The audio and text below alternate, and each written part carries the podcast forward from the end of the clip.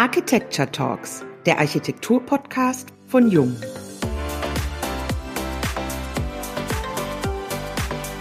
Der Architekt als Vermittler.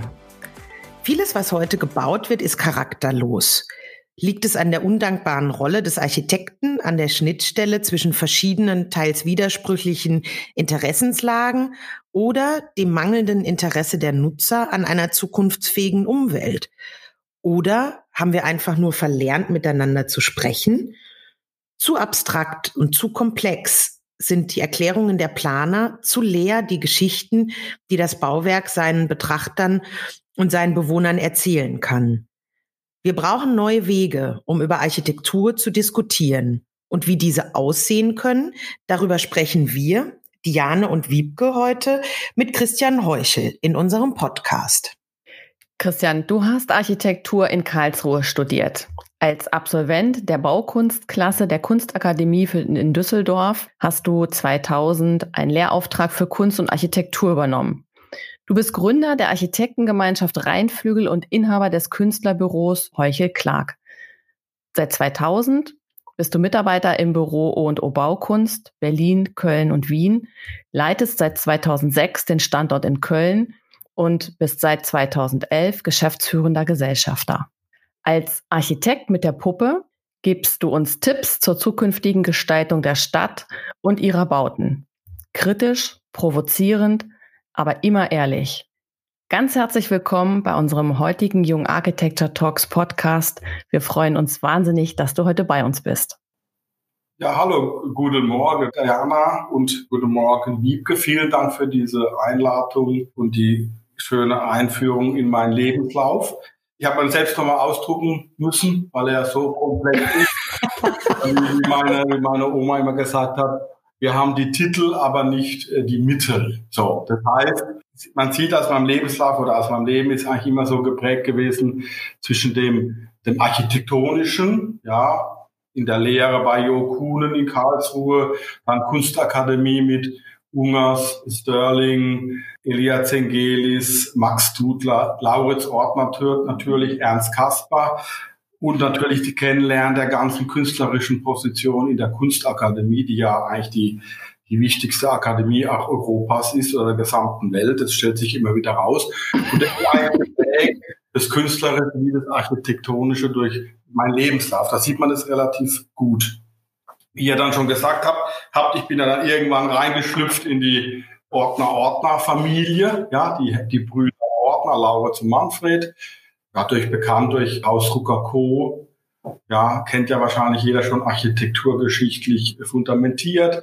Die Großprojekte von Ordner Ordner, das Landesarchiv in Duisburg, Museumsquartier in, in Wien, der Schiffsbau in Zürich, die Sächsische Landesbibliothek, um nur ein paar ältere Projekte zu nennen. Und ich natürlich irgendwann als Geschäftsführer und Gesellschafter reingekommen in das gesamte Unternehmen. Wir haben ja dann in Berlin, Wien und in Köln unsere Standorte, große und kleine Standorte. Und ich führe jetzt seit 2006 diesen Standort in Köln. Bin ein Pfälzer, bin kein Kölsch, ja, und bin ja in der Nähe geboren von, haben wir ja schon erwähnt, Helmut Kohl, Sharping und natürlich auch in der Nähe vom Geburtstag von Herrn Trump. Was ja vielleicht heute auch mal, um das, den Podcast ein bisschen in die Zeit zu rücken, wir stehen ja kurz vor der riesigen Entscheidung, wie jetzt es hier auch weitergehen wird. Das Leben und vielleicht auch die Weltgeschichte. Also danke für die Einladung. Ich habe also die, die Baukunst so mit der Muttermilch oder ja, Muttermilch darf man glaube ich sagen, ist korrekt, aufgesogen und äh, praktisch infiziert durch die Ideen, was ist eigentlich Baukunst, wie ist die Verbindung von Kunst und Architektur. Und wir haben eigentlich schon seit Jahrzehnten diskutieren wir eigentlich, was Baukunst jetzt ist und sein könnte. Wir sind da alle immer noch auf der Spur.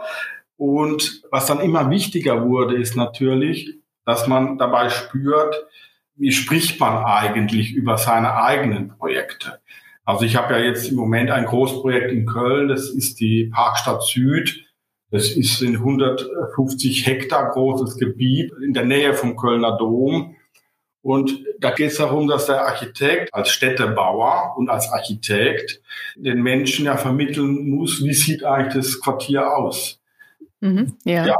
Architektur aus, die Leute verstehen das ja manchmal, können es ja gar nicht verstehen. Wer kann schon architektonische Pläne lesen, geschweige denn sich vorstellen, wie so eine Stadt aussieht. Und da haben wir dann verschiedene Konzepte entwickelt. Zum Beispiel ein Konzept heißt die Farben Kölns. Ich habe also mit einer Künstlerin zusammen Farben entwickelt. Aus diesen Farben soll eigentlich die gesamte neue Stadt gebaut werden und haben da so kleine Hefte gemacht. Wir sind mit diesen Fahnen, mit den Farben durch die Stadt gelaufen, haben versucht, mit den Menschen zu kommunizieren über die Farben und haben eigentlich festgestellt, dass also wie über Architektur gesprochen wird, gibt den akademischen Weg, ja, und den, den mal den bäuerlichen oder wie man eigentlich ja sagen könnte, den Gebildeten und den Ungebildeten, den Gelehrten und den Proleten oder den Kaltrationalen und den Rührseligen. Diese Dualität zwischen Geist und Emotion, den muss man eigentlich, wie ihr schon am Anfang formuliert habt, das muss wieder in die Architekturdiskussion eingespielt werden, ja. Und man muss die Leute auch abholen, wo die Leute vielleicht auch irgendwie sich äh, identifizieren können. Und dann habe ich begonnen, praktisch mir zu überlegen, wie könnte ich das eigentlich tun. Mhm. Da kam ich dann eigentlich zu dieser Idee, eine Puppe von mir bauen zu lassen, die eigentlich so aussieht wie, wie ich. Also ist ja nach, nach, nach mir gebaut worden, modelliert worden, hat die gleichen Haare, ja, die waren Echthaarpuppe, Ganz kurz, hast du da deine für wachsen lassen, um sie dann zu spenden für deine Puppe? Ihr kennt ja die Puppe wahrscheinlich nur aus Abbildungen. Ich will ja. nicht vertiefen. Ich weiß nicht, wo die Haare herkommen. Ich okay. kenne meinen Haaren. Ich habe auch schon verdächtig äh, gesagt, dass vielleicht Leute im Büro, dass sie mich eingeschläfert haben und haben die dann die Haare mir entfernt. Ich weiß, die sehen total echt aus. Ja. Die Puppe hat auch langsam so einen gewissen Haarverlust, den ich auch schon bemerke. Ne? Also die Puppe hat schon mehr von mir als ich, ich ähnle meiner Puppe mittlerweile. Das ist aber oft der Fall, dass man sich ja den, sein, seinem, seinem Hund ähnelt, ja, oder der Ehemann ähnelt der Frau und so. Es äh, gibt ja dann so Adaptionen. Also die Puppe ist eigentlich so ein Instrument für mich, ja. Und das erste Thema war, dass ich mit der Puppe bin ich ja durch ein Projekt von unserem Büro gegangen. Das ist der Gerling-Quartier in Köln. Da haben wir für die 25 Hours Gruppe, die ja bekannte Hotelgruppe ist, das FQ22 ist der Rundbau, haben wir umgebaut zu ihr, zu diesem tollen, flippigen, urbanen, urbanen Gebäude. Ist ja ein Gebäude, ein denkmalgeschütztes Gebäude gewesen aus den 60er Jahren, 50er, 60er Jahre. Und wir haben das eigentlich wieder aufgepeppt und wieder zurückgebracht aus dem Dornröschenschlaf in eine neue, lebendige Situation. Und da, da habe ich gedacht, gut, ich zeige jetzt der Puppe, diese Highlights. Oder ja, ich zeige der Puppe die Architektur, die da entstanden ist. Ja.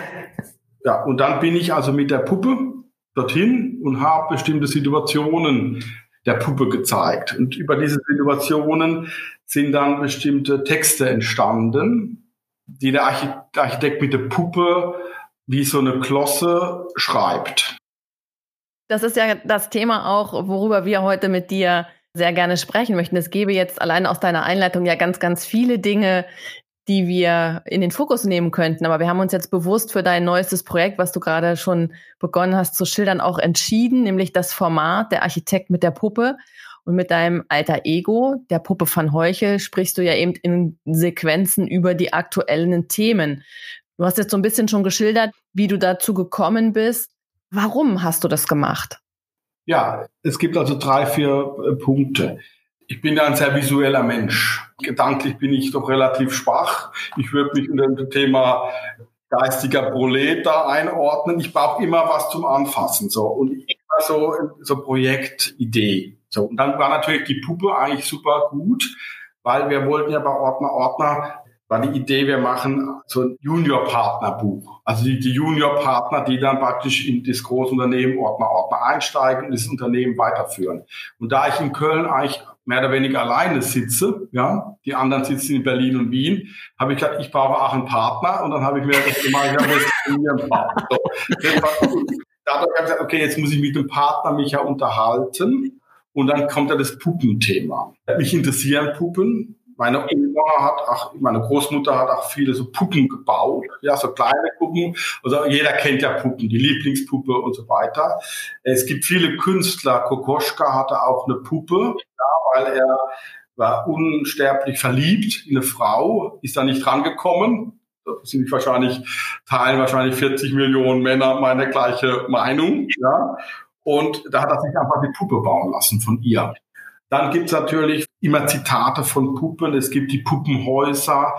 Es gibt ja dann die, die Scary Puppets, also diese gefährlichen Puppen. Also die Puppe ist immer was Komisches, ja, so wie ein Clown. Es gibt ja Clownphobien, so gibt es ja. der Puppenphobien. Darum habe ich gemeint, okay, das ist ein gutes Produkt.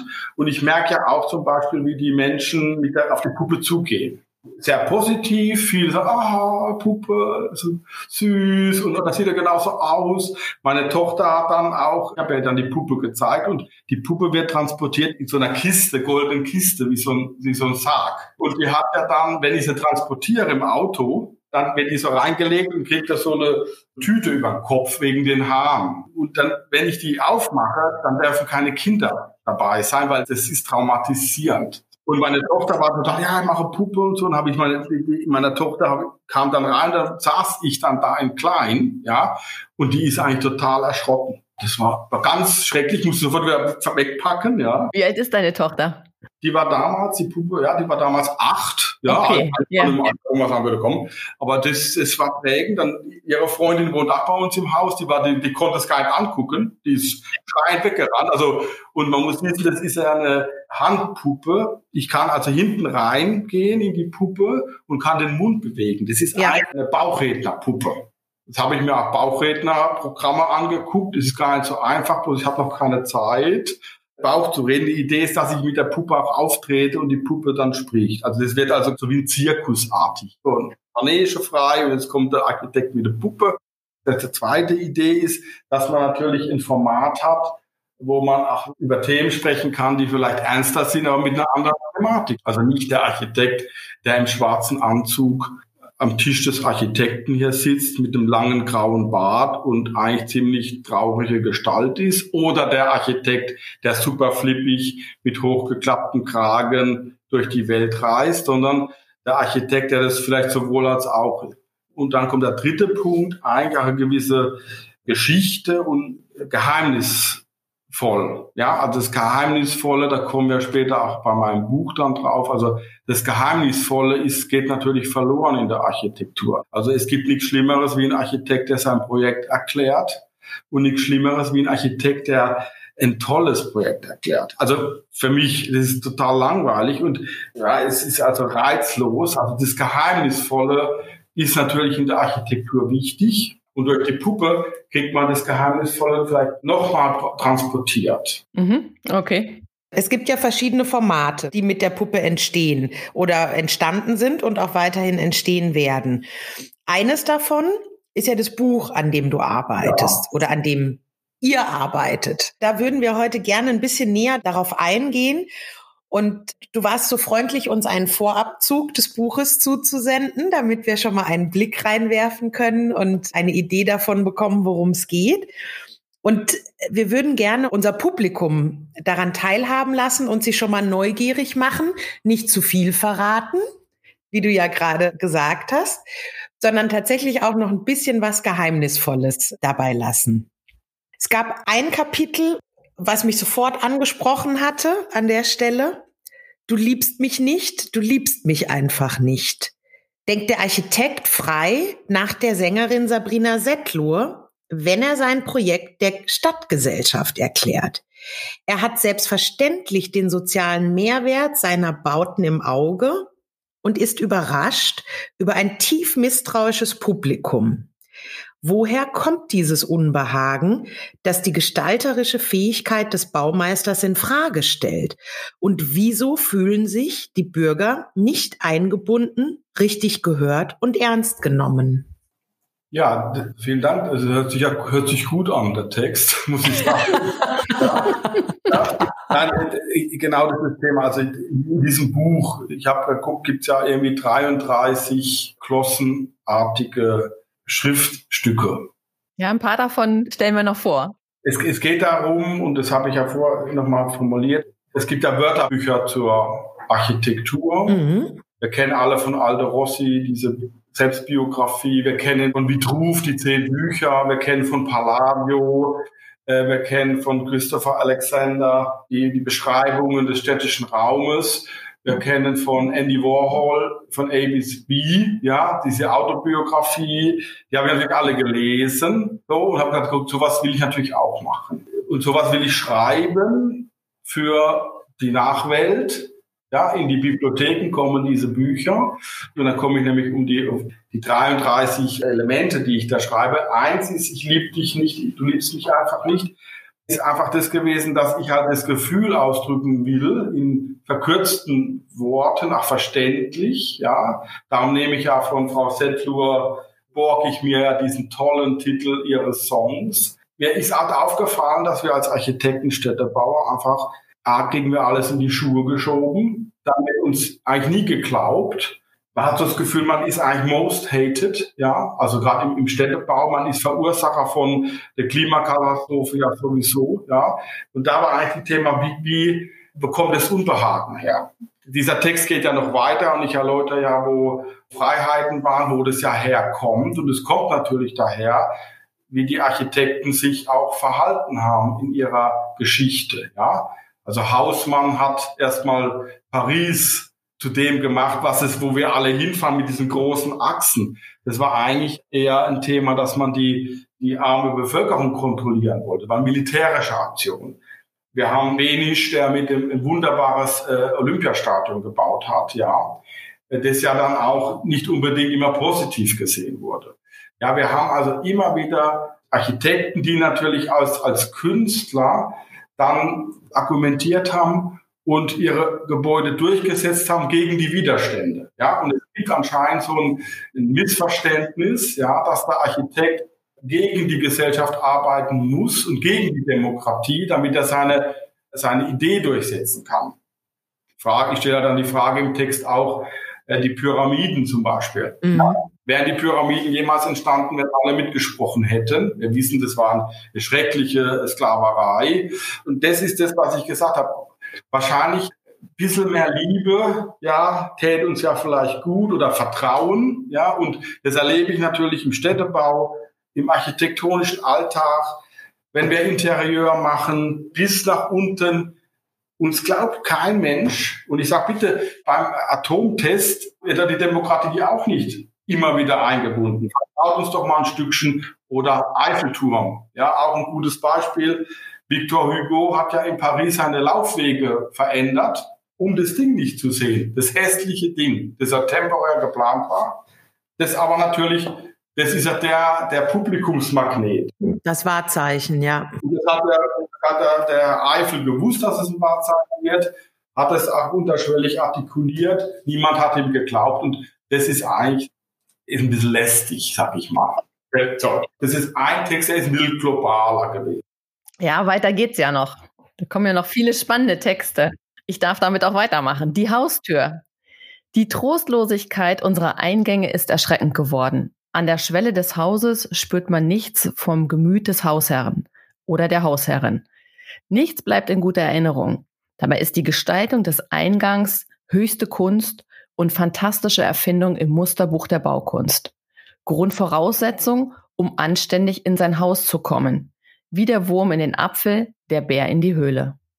Ja, das wechselt total natürlich die Perspektive. Das kam, diese Texte kamen auch natürlich aus dem, wie ich vorher beschrieben hatte, der, die Begegnung mit unserem äh, Bau 25 Hours, wo ich einfach die architektonischen Elemente mir nochmal vorgenommen habe.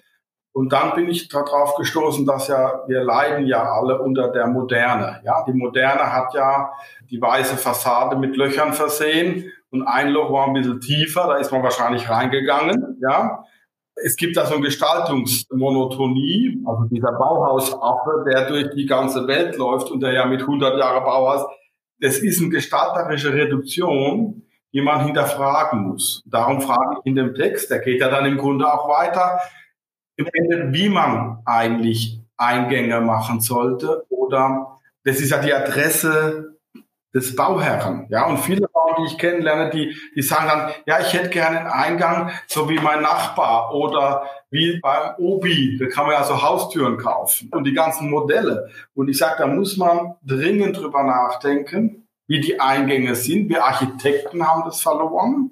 Die Bauindustrie sagt, oh, zweigeschossiger Eingangsfoyer, das können wir nicht finanzieren. Es gibt viele, viele wahnsinnig bürgerliche und konventionelle Fragen, wie sowas aussieht. Aber der Eingang ist die Adresse des Hauses und die muss so sein, wie der Mensch, der drin lebt.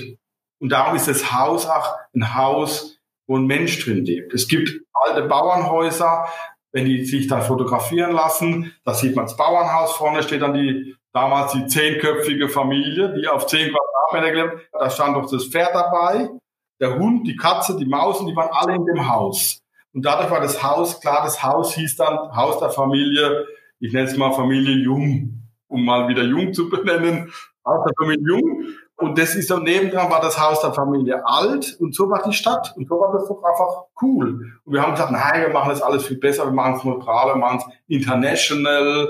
Ja, und dann, wenn ich dann darüber dran denke, wie dann so, wie so Eingänge gestaltet sind, mit so fliegenden Dächern oder so, so modernistische Winkel, da kriegt man einfach vollkommen, also wir gehen die Augen zu. Da muss man, glaube ich, dringend was machen. Wie ich gesagt habe, wie der Wurm in den Apfel kommt und der Bär in seine Höhle. Ne? Und der Bär die Höhle vom Bären, da geht kein Mensch rein, weil sie genau sehen, da, oh, da muss ein Bär drin wohnen. Und das ist ja meine Forderung, also auch für andere Sachen. Natürlich hängt man in das Foyer sein teuerstes Bild eigentlich.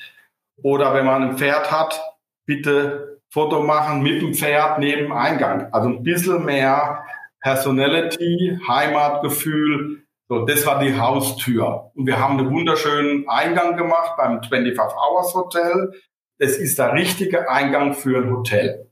Sehr schön. Dann lass uns mal ins Gebäude reingehen. Und zwar in die Hausbar. Die American Bar in Wien wurde 1908 von Adolf Loos während der Belle Epoque gestaltet. Eine Bar, 25 Quadratmeter klein, schwarzes 100 Jahre altes Leder, vier Marmorsäulen, Sitznischen aus Mahagoni, das Ganze abgerundet durch Messing und leuchtende Onyxwände. Die Kassettendecke aus honiggelbem Marmor wird an den verspiegelten Wänden endlos fortgesetzt und es entfaltet sich ein Raum, welcher weit über den der Bar hinausreicht. Die Hausbar ist weg. Sie konnte sich nicht behaupten gegen die Angebote der digitalen Welt. Ein schönes Thema eigentlich. Und man muss ja sagen, wie ich auf die Hausbar ist ein Beispiel für ein, die Losbar für eine gelungene Bar. Ja. Der Artikel beginnt eigentlich mit einer persönlichen Erfahrung, die viele gemacht haben, auch aus meinem Alter. Es sind die Hausbars, die wir in den, in, bei unseren Familien kennengelernt hatten, ja, in den Einfamilienhäusern, wo eigentlich der Opa gesagt hat oder Onkel, hopp, komm mal runter in die Bar, das ist also Pfälzisch, und wir sind dann runtergestiegen in diese verquanten, dunklen Räume wo dann der schlechte Whisky äh, gab, wo, wo eigentlich fast die ganze Familie bei uns sich aufgehalten hat im, im Keller unten und nicht so arg in der oberen Etage. Und da waren dann alle Erinnerungen von der Familie, die Reiseerinnerungen, wo man kennt, man hat dann aus Spanien so eine Lederflasche mitgenommen, die man so an drei Meter Entfernung sieht, so den, den Wein reingießt. Man hat dann praktisch so, also es war äh, Besteck aus Italien, ja, oder die Omi hat dann was mitgebracht aus Südtirol, so ein Schuh. Der Klassiker. Oder von, von meinem Onkel hing das Toupet da, das Toupet da Und es war irgendwie was gemütlich und es war eigentlich das Thema, da unten in die Hausbar runter, ja, und hat man sich mit seinen Freunden getroffen, so. Die Hausbar ist eigentlich weg. Das gibt's gar nicht mehr im Raumprogramm in, in den edleren Bereichen war das vielleicht dann die, die persönliche Bibliothek, nannt man das, höhergestellten. Bei uns war das eigentlich dieser, dieser Sutterer Bereich, wo eigentlich das Leben stattgefunden hat. Und dann, weil ich ja Geschäftsführer auch in, in Wien bin bei Ordner Order, bin ich ja ab und zu in Wien, wenn es noch vor der Corona-Krise. Und da ist ja die Adolf Losbar eigentlich, da kann man ja 100 Jahren hingehen und seit 100 Jahren hat man das Gefühl, es hat sich nichts verändert. Und dann habe ich das nochmal beschrieben. Ja, und zwar die Beschreibung von der Losbar ist eigentlich von mir, also ich habe nicht irgendwo nachgeguckt, sondern so wie ich wie es noch in Erinnerung hatte. Und merke dann eigentlich, dass die Wände, die Onyxwände und die Säulen und die Spiegel, äh, hat mich dann erinnern mich eigentlich an die an die Konfiguration der Hausbar, die ich als Kind kenne. Bei der Losbar gibt es zum Beispiel Lampen, wo so kleine Vorhänge vor die Lampen genäht wurden damit es abdunkelt. Also das ist, das Ding ist einfach vollkommen wie ein Raumschiff, ja. Und wenn, wenn ihr dort mal seid und da gibt's die besten Cocktails, es ist super klein. Es ist ein Raum mit 25 Quadratmeter, der unheimlich viel Emotion transportiert. Es ist eigentlich Architektur und es hat mit Größe, mit Stimmung und es ist absolut fantastische Raumkapsel, ja, wo also Material, Leder, Gerüche, Getränke, man geht da ja morgens rein und kommt morgens raus. Äh, wirklich, die Zeit ist vollkommen verloren. Jetzt ist für mich, es ist eine Hausbar. Herrlich. Sehr schön. In der Tiefe der Oberfläche. Über die Oberfläche der Bauten kommuniziert die Stadt mit uns. Die Fassaden versteinern, was der Erbauer als Sprachrohr seiner Zeit sagen wollte. Mit der Oberfläche der Fassade wird dem Stadtbild hinzugefügt, was es zum Strahlen oder zum Untergang braucht. Das Innere der Gebäude bleibt zur hemmungslosen Nutzung.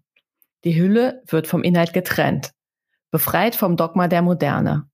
Die Fassade spiegelt die Gesetze der Funktionalität nicht mehr wider. Warum auch?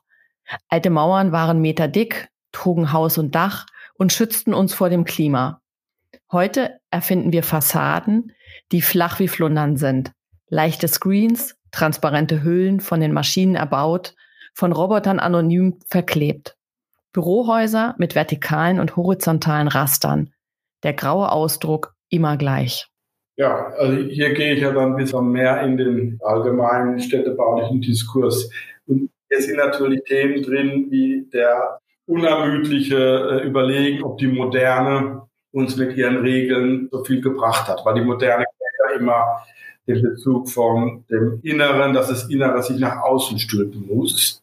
Und ist ja genau das, was ich gemeint habe. Diese geheimnisvolle Architektur geht vollkommen verloren, weil ich außen schon erkennen will, aha, da ist jetzt die Toilette. Will ich ja gar nicht wissen.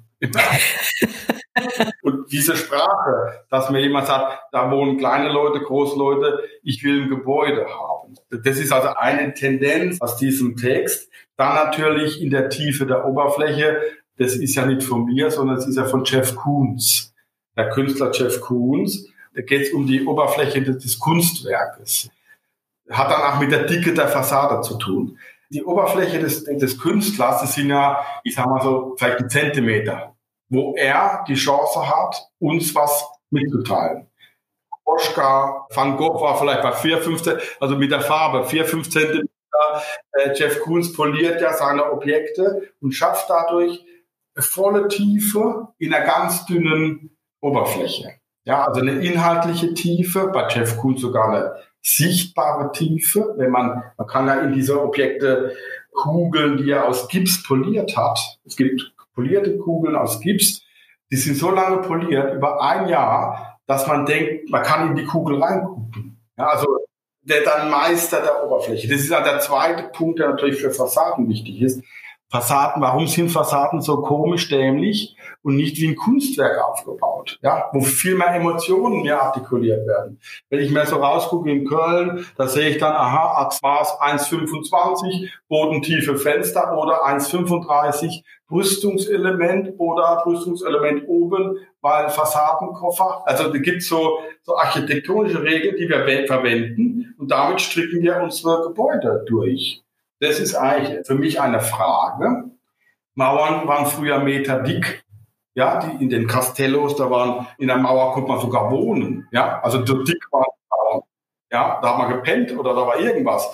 Ja, heute wohnen ja nur Mäuse drin, wenn sie Glück haben. ja, so kleine Mäuslein. Mittlerweile diese flachen Dinger, die flunterartigen, dünnen Fassaden. Ich weiß nicht, warum man sowas ständig versucht. Ich weiß schon, wenn man zum Mars fliegen wollen, da brauchen wir so dünne Fassadenelemente, wo dann alles da gespeichert wird. Aber warum muss es in der Architektur sein? Weil man hat festgestellt, diese hochtechnisierten Fassaden, die ja vom Roboter dann irgendwann oder künstlich gebaut werden, die, die sind so pflegend teuer, die fallen immer aus, ja. Diese Technologisierung der Architektur, man muss echt sagen, ist es überhaupt notwendig?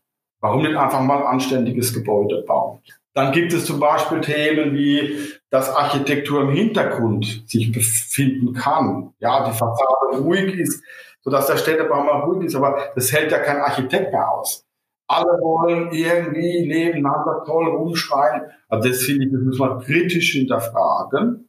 Und das kann ich natürlich nur in einem Buch, in so Texten machen, weil als Architekt bringe ich ja meinen Berufsstand ja selbst schon in Fegefeuer. Ich muss ja konkurrieren und ich konkurriere ja mit den großen Unternehmen, der Architekturunternehmen, der amerikanischen, der chinesischen Unternehmen. Ja, das ist ja gigantisch, was jetzt der, dieser Markt an doch wirklich tollen Gebäuden herstellt.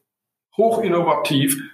Das sollten wir jetzt wieder auf das berufen, was wir machen können. Ja, aber mal die Romanik, ja, als eine wirklich dezidierte Zeit. Es gab die Gotik. Mhm. Alles verloren gegangen, was die Gotik mal als Interessen hatte. Es gab das Ornament, das hat er die Moderne auch wieder gerne abgeschafft. Ornament als Verbrechen, war Adolf Loos ja federführend, wo wir ja vorhin hatten, dass wir in der Losbar genau das abrufen, das Antimoderne, das Heimatliche, wo er ja bekämpft hat. Also da, da gibt es irgendwie, glaube ich, Beratungsbedarf, wird man bei uns sagen. Beratungsbedarf. Jetzt wechseln wir wieder in eine ganz andere Richtung. Dance. Wo ist denn heute das Gespür geblieben? Die Authentizität, das Echte?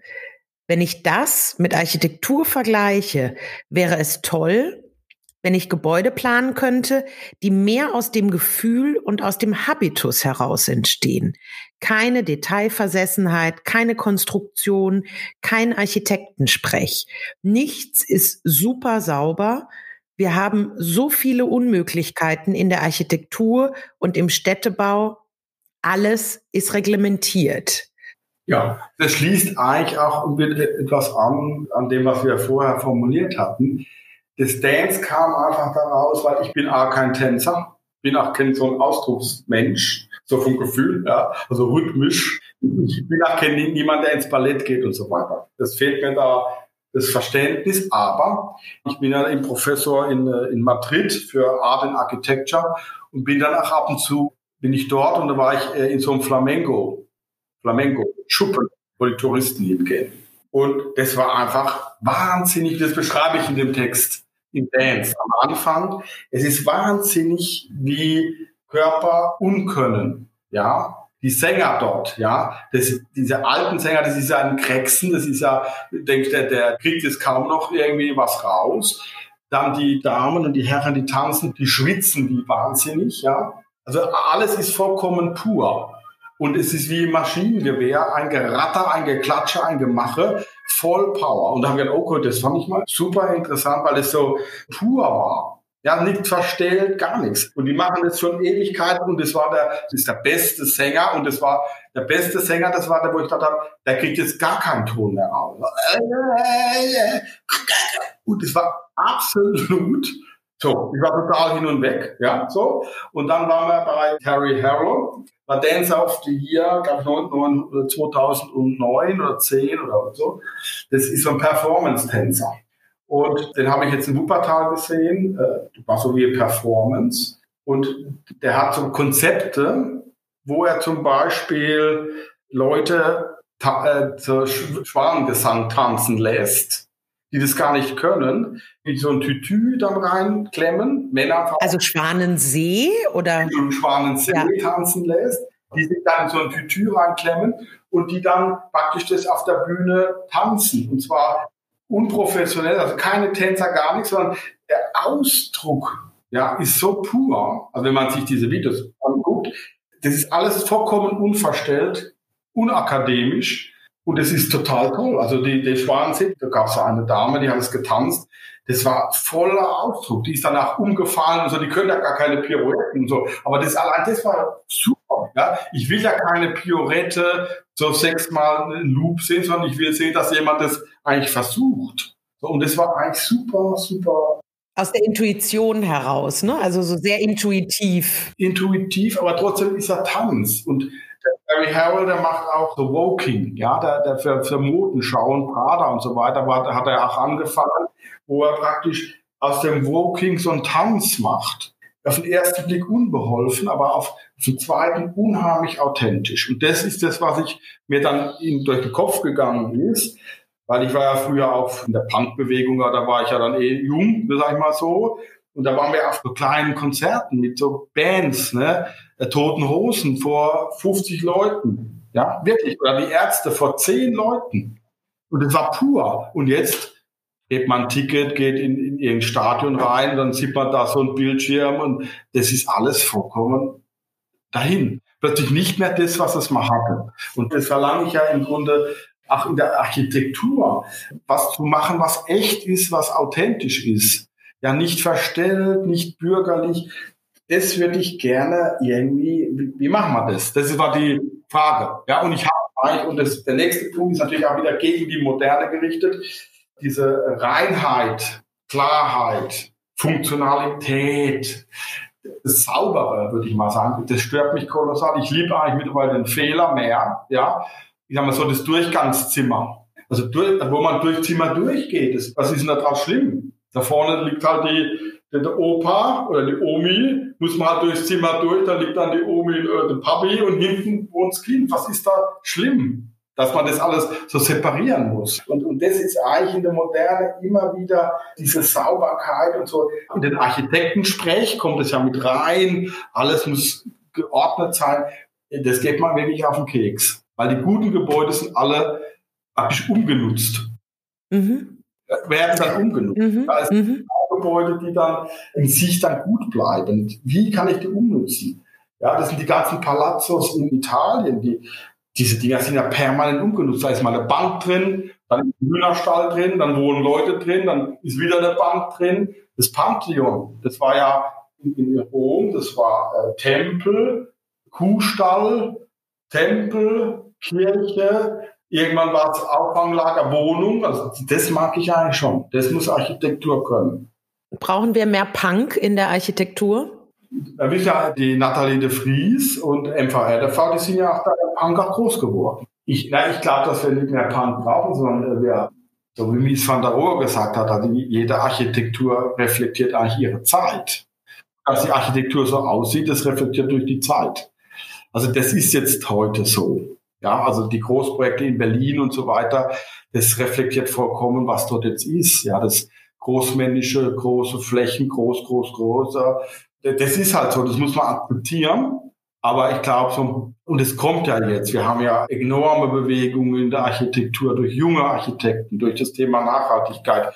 Also die Projekte sind ja da, liegen ja da, die Aufgaben sind da. Und da entwickelt sich das wieder, glaube ich, weg von so einem Schematismus, ja, den wir ja lange hatten und jeder wusste, wie was geht. Das funktioniert ja gar nicht mehr. Und da ist Architektur, glaube ich, ein, ein, ein treuer Diener, um so, so eine Sprache zu benutzen, dass das Architektur kann vieles, vieles auffangen. Ja, und je einfacher das architektonische Gerüst, umso mehr kommt es auf, auffangen. Also, und das Thema Punk, ich glaube ja, das ist immer gut, wenn es sowas gibt. So extreme Gegenbewegungen, die eigentlich alles zerstören. Vielleicht kann man das auch mit Trump vergleichen.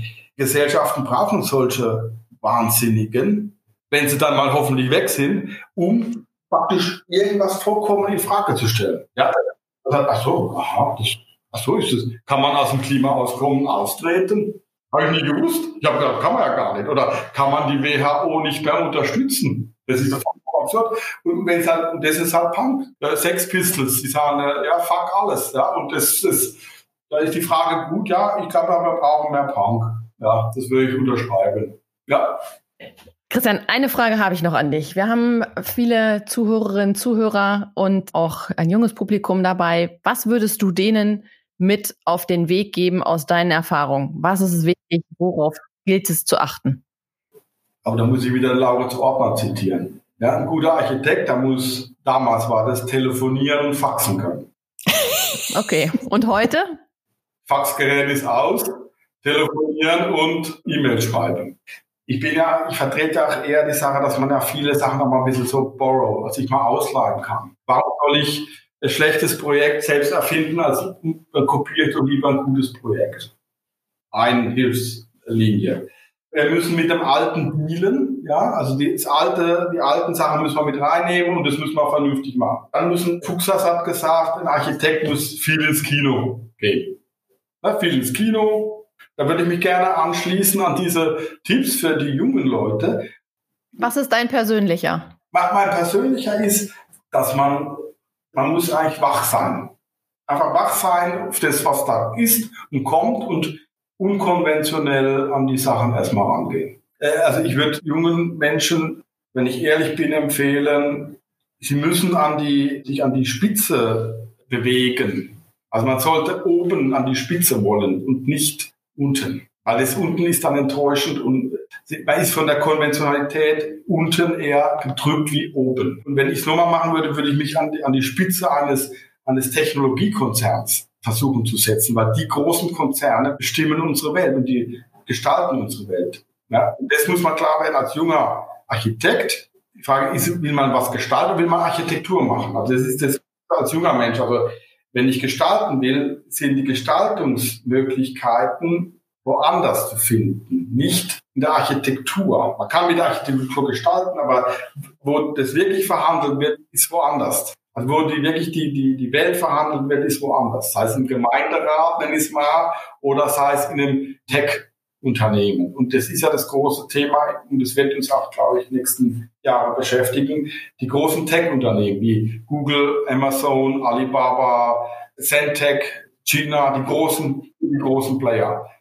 Also, die, das, also jetzt mal, um ein Horrorszenario aufzubauen, sondern ganz klar, die sind ja wichtiger wie die Staaten mittlerweile. Und da, da kann man eigentlich Gestaltung, da, da fehlt es auch an Gestaltung, glaube ich. Würde ich jungen Leuten empfehlen keine Architektur studieren, sondern wenn man gestalten will, woanders rein. Sehr gut. Mit einem bisschen Punk verknüpft. Der Herr Mask ist ja ein Punker, ne? Unter uns gesprochen. Ja, ein bisschen crazy, bisschen punky, wach und unkonventionell. Und dann ab an die Spitze. Ja, aber an die Sehr Spitze, schön. Ja, ja. Okay, gut.